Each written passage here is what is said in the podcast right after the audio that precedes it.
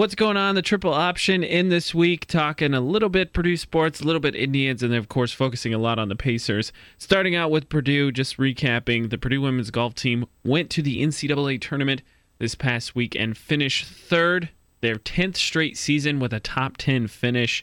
Impressive there. And Purdue track and field just got out of the super regionals, sending six different athletes in seven different events to Eugene, Oregon for the indoor and outdoor national track finals, championships, whatever you want to call it. And Pops, I, I want to ask you a question first because I think as sports fans, we have a bit of a bias a little bit towards bigger sports. And I don't think most people would know just how good Purdue University is on sports that aren't basketball, men's and women's, and football. football because the women's golf team is now finished 10 straight years with 10 top 10s They've won a national champion. They've won a run, they've gotten a runner up. They finished third this year. The volleyball team has been in the Sweet 16. I think two straight years. They've they're consistently in the top 25. And I just want to, I guess, ask you a question from the standpoint of just your view of athletics in general. Does growing from the bottom kind of pressure the top to do it, or is it vice versa, where money has started to come into the top more seen programs and it's working its way down? Well, I, I think that the biggest thing is the money coming in for the Big Ten Network, and I think with the expansion of Maryland and Rutgers, it looks like that Purdue understands that they're going to have to put more money into football and basketball, just because I think you know both the football is going to be more should be more competitive, especially with Urban Meyer and Ohio State and bringing on Maryland and Rutgers, but the basketball should also, because Maryland is always a good basketball program. Having said that, the lower tier sports that doesn't get a lot of recognition. Purdue usually is pretty good at women's volleyball. The golf program, both men and women's, is pretty good. The track and field is both men and women's is pretty good. Obviously, you know what Boudia did with the swimming.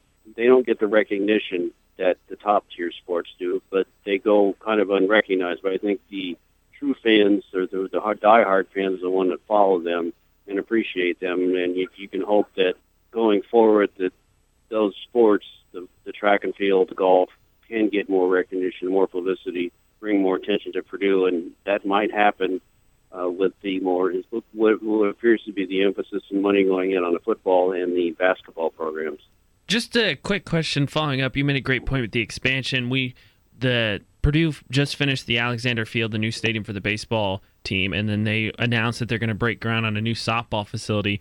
With the expected generated extra revenue that the expansion is going to bring in because Purdue's one of the like only schools that the athletic department is self-sustaining.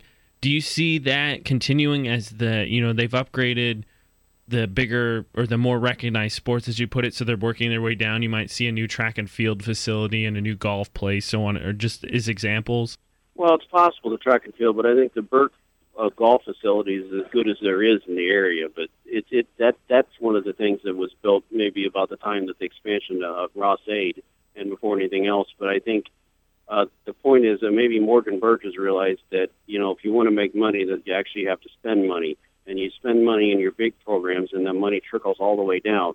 But with the, the known revenue, you know, and the stream of what's coming from the Big Ten network there's more and more money revenue being pumped into Purdue athletics, and instead of you know, who knows if they were siphoning that money off and using it towards Purdue programs, but maybe now they're realizing we we need to put the money into back into the athletic programs that whereby you're putting money in, you're going to get better, you're going to get draw more, draw sell more uh, tickets, sell more paraphernalia, you know, get more attention, increase revenues, for the university and Big and the Big Ten. So it just makes money all the way around. All, all one has to do is see how much money the Ohio State football program makes, and it's around ninety million a year, which is absurd.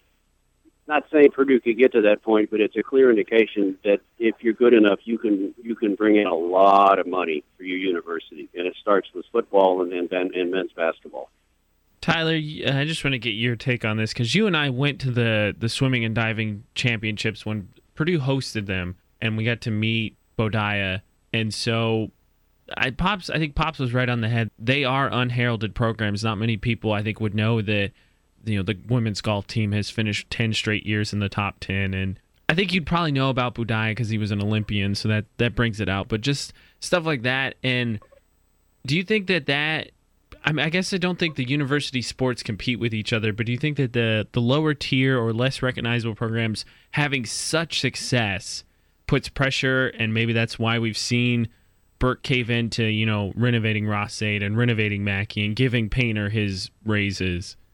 I think Purdue athletics feels the pressure for everyone to work hard so that they can sustain themselves and make up for other teams not being able to, such as basketball being in the plus, golf being in the minus. It works out fine, which also works out if they do this, adding more sports. Like we've said, we'd like to see Purdue have a lacrosse team. Having a lacrosse team makes sense because if they're in the plus, they can make up for a minus deficit in lacrosse. So maybe not Purdue football and basketball feels the pressure.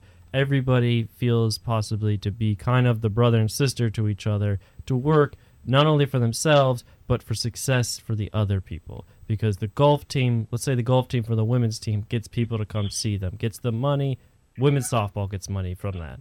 Everybody gets the same money. That's a, that's a good point. Pops what do you think about that? I was gonna because i was gonna ask both of you if the fact that purdue is self-sustaining athletically i guess it could be a double-edged sword because you'd want to show you want to be successful but if you were borrowing money from the school i think you want to show more immediate return so maybe that's why bigger programs get more invested but since it's the athletic department's own dime you kind of build an entire athletics department as opposed to just big sports? Well, it's possible because you know you cater to a lot of different students. You got to realize Purdue's one of the largest has one of the largest in as populations of international students. So I think the variety of students there is is wide. So I think because of that, you're going to offer a lot more sports, and that that could be a real reason why Purdue, you know, excels at these other sports that are not as popular, not as much of money makers as football and basketball because of you know they get good tennis players and good golfers, good swimmers, good track and field, you know, good softball, good baseball. In addition to you know what they have in football and basketball, but it it just it, it's very possible that this might end up being a, a unconventional way where it's a bottom up transformation of the program, where most other ones that your big schools are top down, where the money flows down, and maybe that they're not necessarily bringing the money in, but they see the success that they have in swimming. And who knows, this thing might have really, it might have started with Boudia, you know, and, and realizing people know us now even more so. And, and maybe we need to really take a second look at, at our, at our programs. Plus, I don't rule out the impact that Mitch Daniels comes over here and what he has. I, I think that he understands athletics as a revenue driver simply because he's governor of the state and he looks at revenues versus in, and payments going on. So I think that has to be taken in consideration. I think they're all factors, but whatever it is, I think it bodes well for Purdue sports in general. Tyler, any response to that? Are you saying Mitch Daniels had a process or had a deserves credit for the sports? No, I think he's semester? saying Mitch, Mitch Daniels' presence. His presence this semester? Maybe it's a little too early. I mean, I'm not saying he couldn't, but I'm saying it's maybe a little too early. He's only been there for four months. I doubt he's done. No, these everything was already prepared by the time they got there, and they didn't add okay, anything. but they've known he's coming for eight months prior to that. I'm just saying that maybe this this process started back then, and maybe Daniels was somehow privy to some of these meetings that nobody knew about, and he was involved in it. I mean, let's face it, Mitch Daniels is probably one of the more well-known presidents of a university and I'm not saying he deserves anything, but clearly I think he has influence. And his influence goes, all the way to Washington. And I think he likes to he likes to he likes to succeed. All I'm saying is I wouldn't rule it out. I'm not saying that that I know anything. I'm just throwing it out. Who knows? But clearly, I think Boudia and and winning a gold medal has got to have an impact in making Purdue sports more of a brand name. And I think that might have been the turning point where Morgan Burke said, you know, we really kind of got, got to think about this, and we need to, we we should be better. I think it's a fair point. I mean, what bigger stage is there than the Olympics? I mean, of course, you you have some people go to the you have athletes go to the pros, the Major League Baseball, NBA, whatever. That's all well and good, but the Olympics, I think, are international and kind of the pinnacle Yes, you had international eyes on him, and everybody knew he was from Purdue. And when he won that gold medal, I mean, that's just free publicity from Purdue. And as they say, any publicity is good publicity. I don't know. I feel like all these reasons are more short term thinking. What do you I mean? Well, you you just said you just said golf. What the golf women's was how many years in top ten? Ten. Yeah, that wasn't. uh, What it's not ten years in the future. It's ten years in the past. These teams have been doing it. I think that these it's the pu- the publicity's for them finally. But I think Well, no, the I golf like team has saying- ten, but I mean the volleyball team's been solid, but but I think over the past- I feel like we're yeah, but over the past two, two or three years have have been better. I well, yeah, but I think we're saying we're using too short term of reasons. You guys are using reasons from last summer till now, which is a very short term period. In that these things were already decided. Nothing new has really happened since.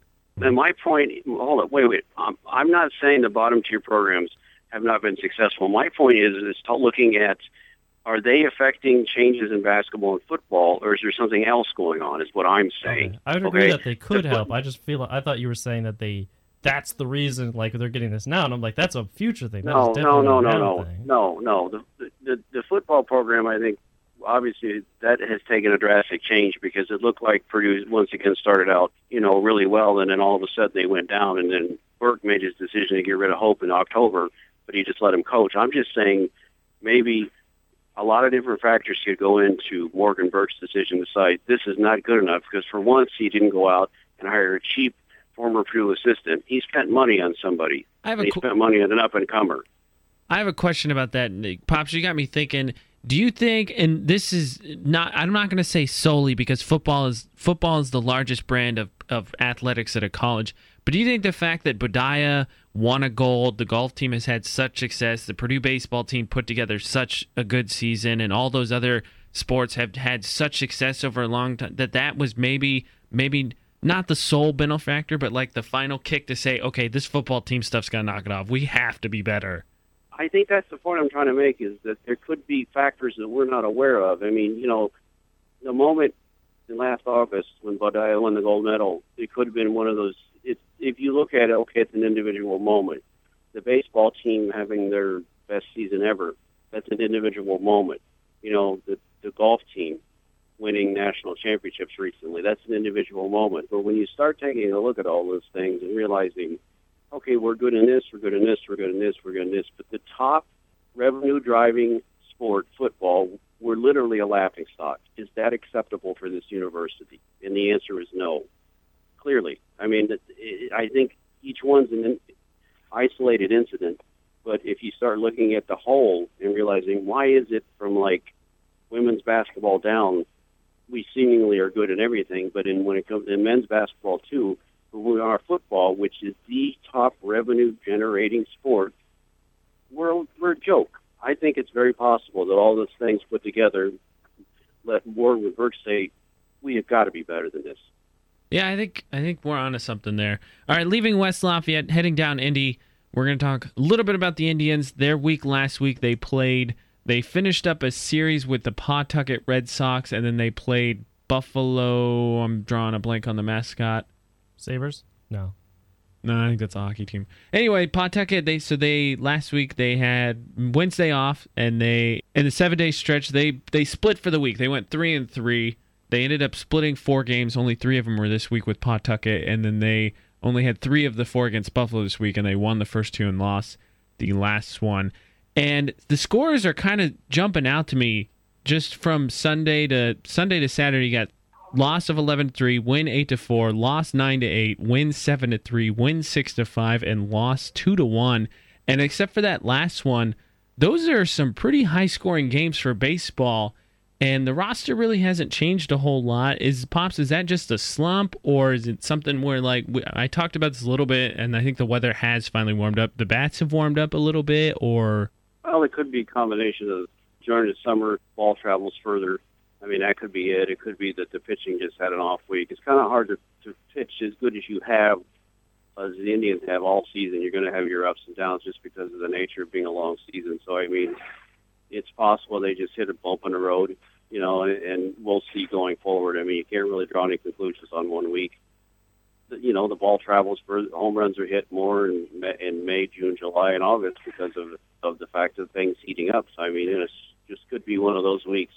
I mean, baseball's a long season. There's as Harry Doyle likes to say in Major League, baseball's a funny game, and so it's you know probably just one of those weeks. Yeah, I mean, I I think that you would, based on the way that they have performed throughout the season, you would assume that it was mostly just an off week because the roster hasn't really changed. It's just The scores is just something that jumped out to me because they've been winning close games for the most part, and then you see nine to eight, 11 to three, so on and so forth. All right, so we're just touching on the Indians this week. We do again have a family four pack of Indians tickets to give away. All you got to do is send a Facebook message to 957 The Rocket Facebook page and say, Hey, I heard I could win Indians tickets on the Triple Option podcast, and that automatically enters you. And it's a good week. They play Pawtucket again. They are home Monday through Thursday, and then they hit the road again. Make sure to enter for your chance to win some Indians tickets. Staying in Indianapolis, talking about the Pacers. We're big basketball fans. And oh, Yeah. I you know what? I'm gonna be honest. Pops doesn't like ESPN or whatever. I watch ESPN because I'm up in the morning during when I'm at doing stuff, and the attitude that I got from most of these so-called experts after Game One was that even though the Pacers kind of shot themselves in the foot, was that the Heat came out rusty like they normally do, and that the Pacers were in trouble. And then the Pacers rebounded, and those so-called experts didn't really have a whole lot to say. Am Yeah, am I the only one who is thinking?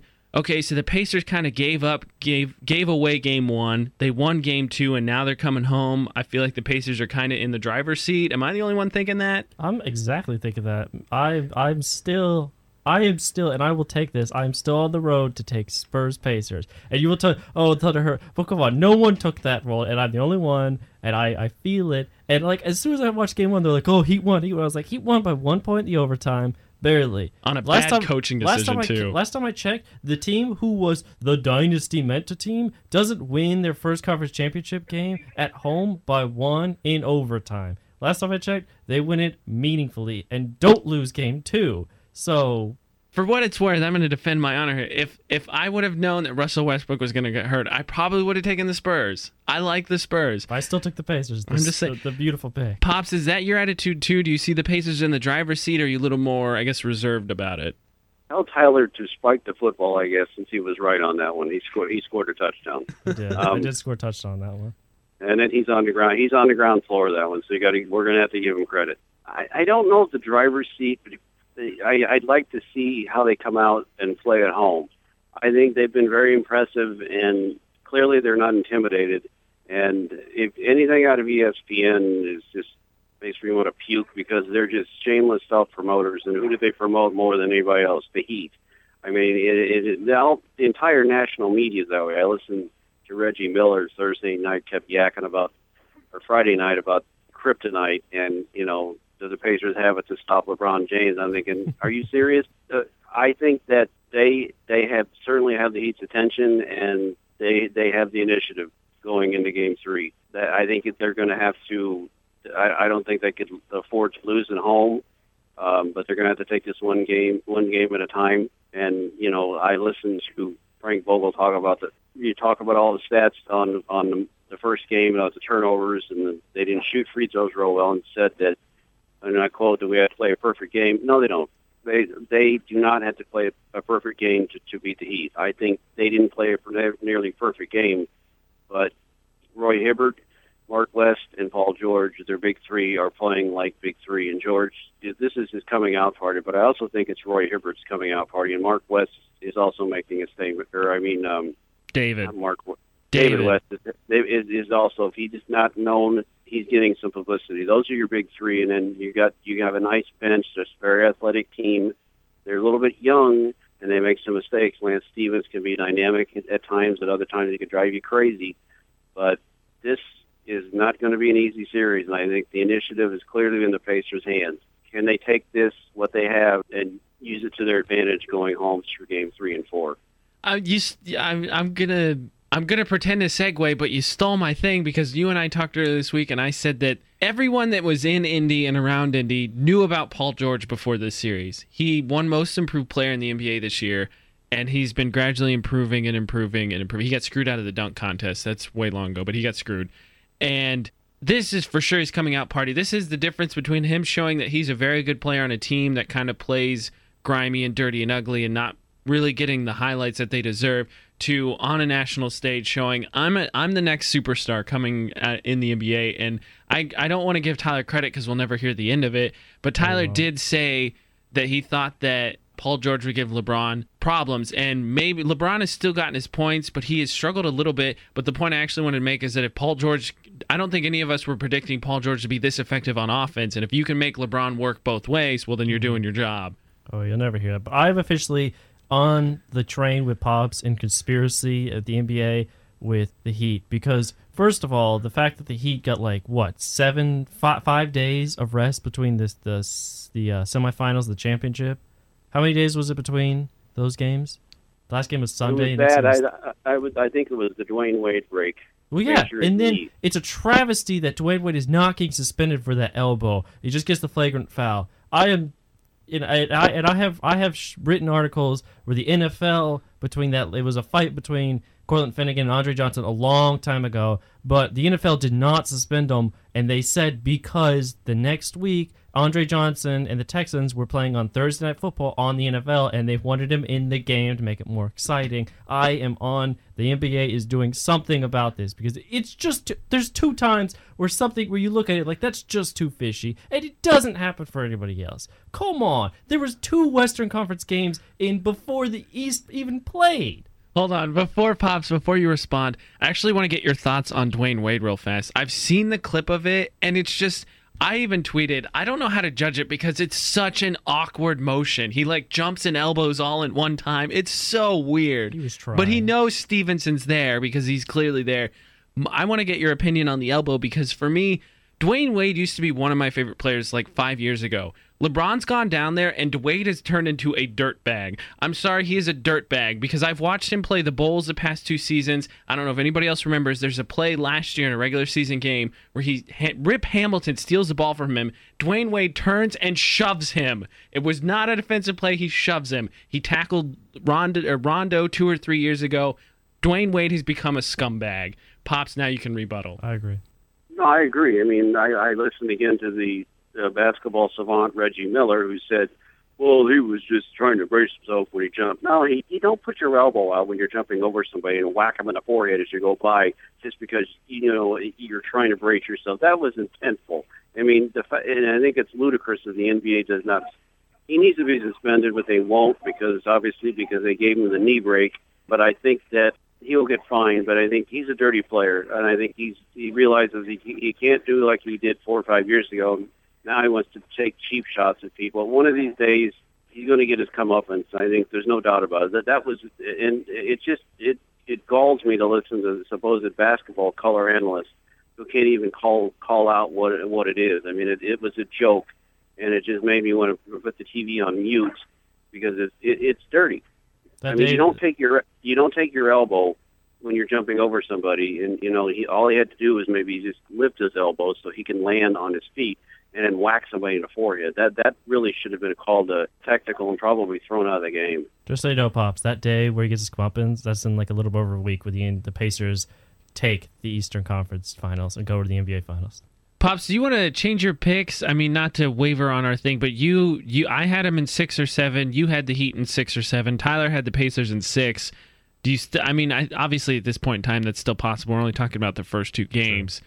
but do you feel, uh, you know, I think both you and I went in apprehensive because the Pacers are a younger team and you expect that the Heat's experience because they've been here the third straight year that they were going to be able to get it done. But it looks like the Pacers between the Knicks and Heat found a second gear. And I don't know if it's adrenaline because they were down in Miami. Pops I think is dead on. You got to see how they respond in Indy because now they're at home. But I mean, how are you feeling about your pick going forward now?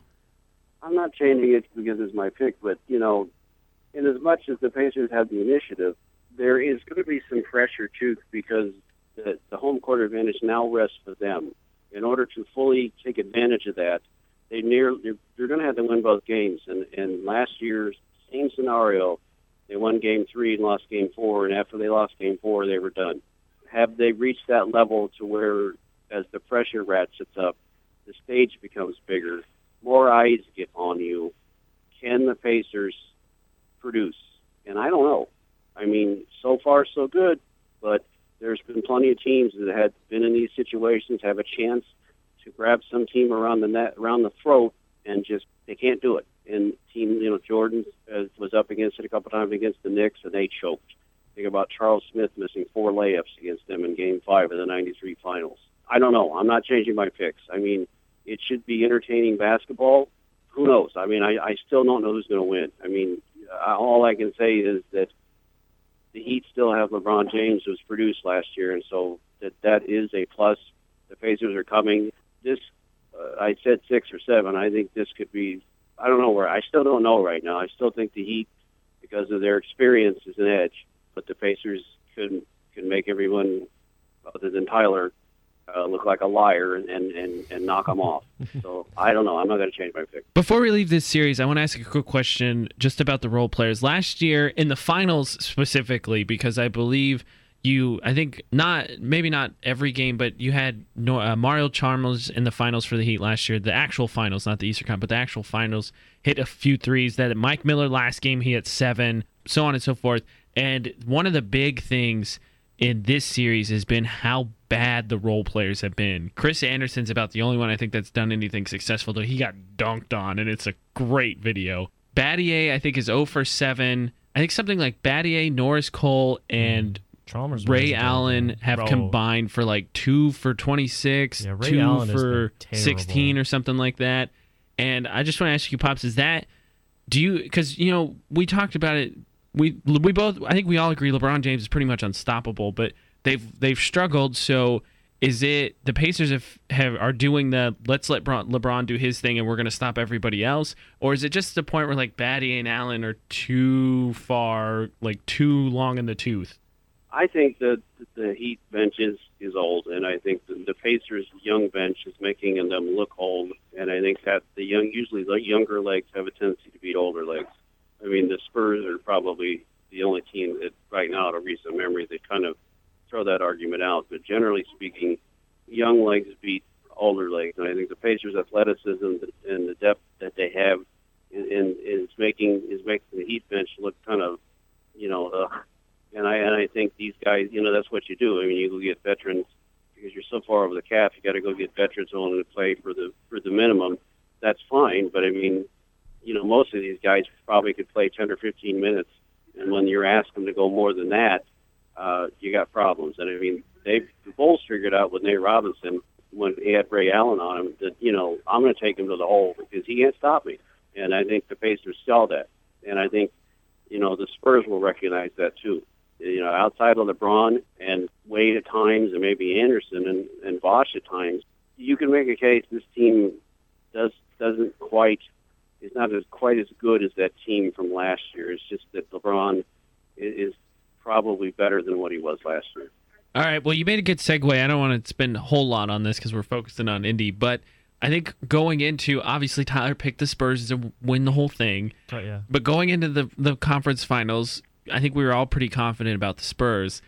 They've looked even better, and my I just asked both of you, barring a monumental collapse, it looks like the Spurs have pretty much punched their ticket into the finals. Does any team out of the East beat them? Nope. Because they lose, they beat the Pacers. Pops? I don't know.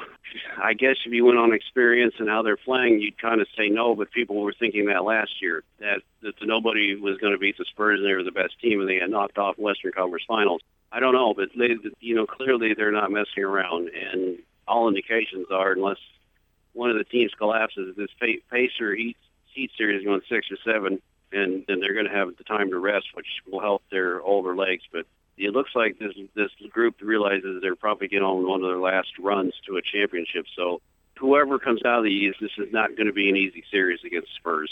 I want to book it. If the Heat make the championships, there's going to be at least like five days in the Eastern Conference at the beginning of the I'm going to book. That's going to happen. Trust me. And we're going to looking at it, and basically like, well, scheduling and just you know, rain really just kind of messed ours up. And they'll be like, but the NBA games, the inside, be like, weather is really just a concern. It's just concerns are happening, and we need Dwyane Wade to. I mean, uh, no, no, we don't need Dwyane Wade. That's what I'll say. That's exactly. There's gonna be like five days that Heat make it. I think I'm. I mean, at this point, it's not really a book it, but I think you booked the Spurs, and I at this point, I just I don't know. I think that Popovich.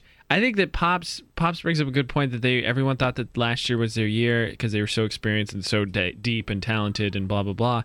But I think you see, I think this year is their year because you see the talent and depth and experience they had last year with a chip on their shoulder this year because they are clearly not happy about the way things unfolded last year. And I just think they're, I think Duncan is motivated like he hasn't probably since in quite a while, and Popovich is just ready to go. So I'm looking forward to the finals, even if it's Spurs Pacers and it's in one of those ugly defensive series. All right, wrapping it up for this week again. Remember, send 957 The Rocket Facebook message. You can win some Indians tickets. We're going to uh, get out of here talking about Pacers, Purdue, and the Indians. We'll be back next week, hopefully to talk more Pacers because, well, hopefully and not hopefully because then we won't hear enough out of Tyler. Oh, I picked the Pacers. I picked the Pacers. But tell him to spike the tell him to spike the football one more time. If the Pacers win the Eastern Conference Finals, you're going to be uh, you're going to be coming home to a large banner in the house and it also underneath is going to say "Suck it," signed Tyler. You're going to be even. In other words, you're going to be more, even more insufferable than you are now. Is that what you're telling me? Yeah, because I called it. I called the upset of the year. All right. So that's what you're looking forward to on the next Triple Option podcast. Signing out. I'm Blair Gunther. Tyler Gunther. Harold Gunther. And we'll see you guys next time.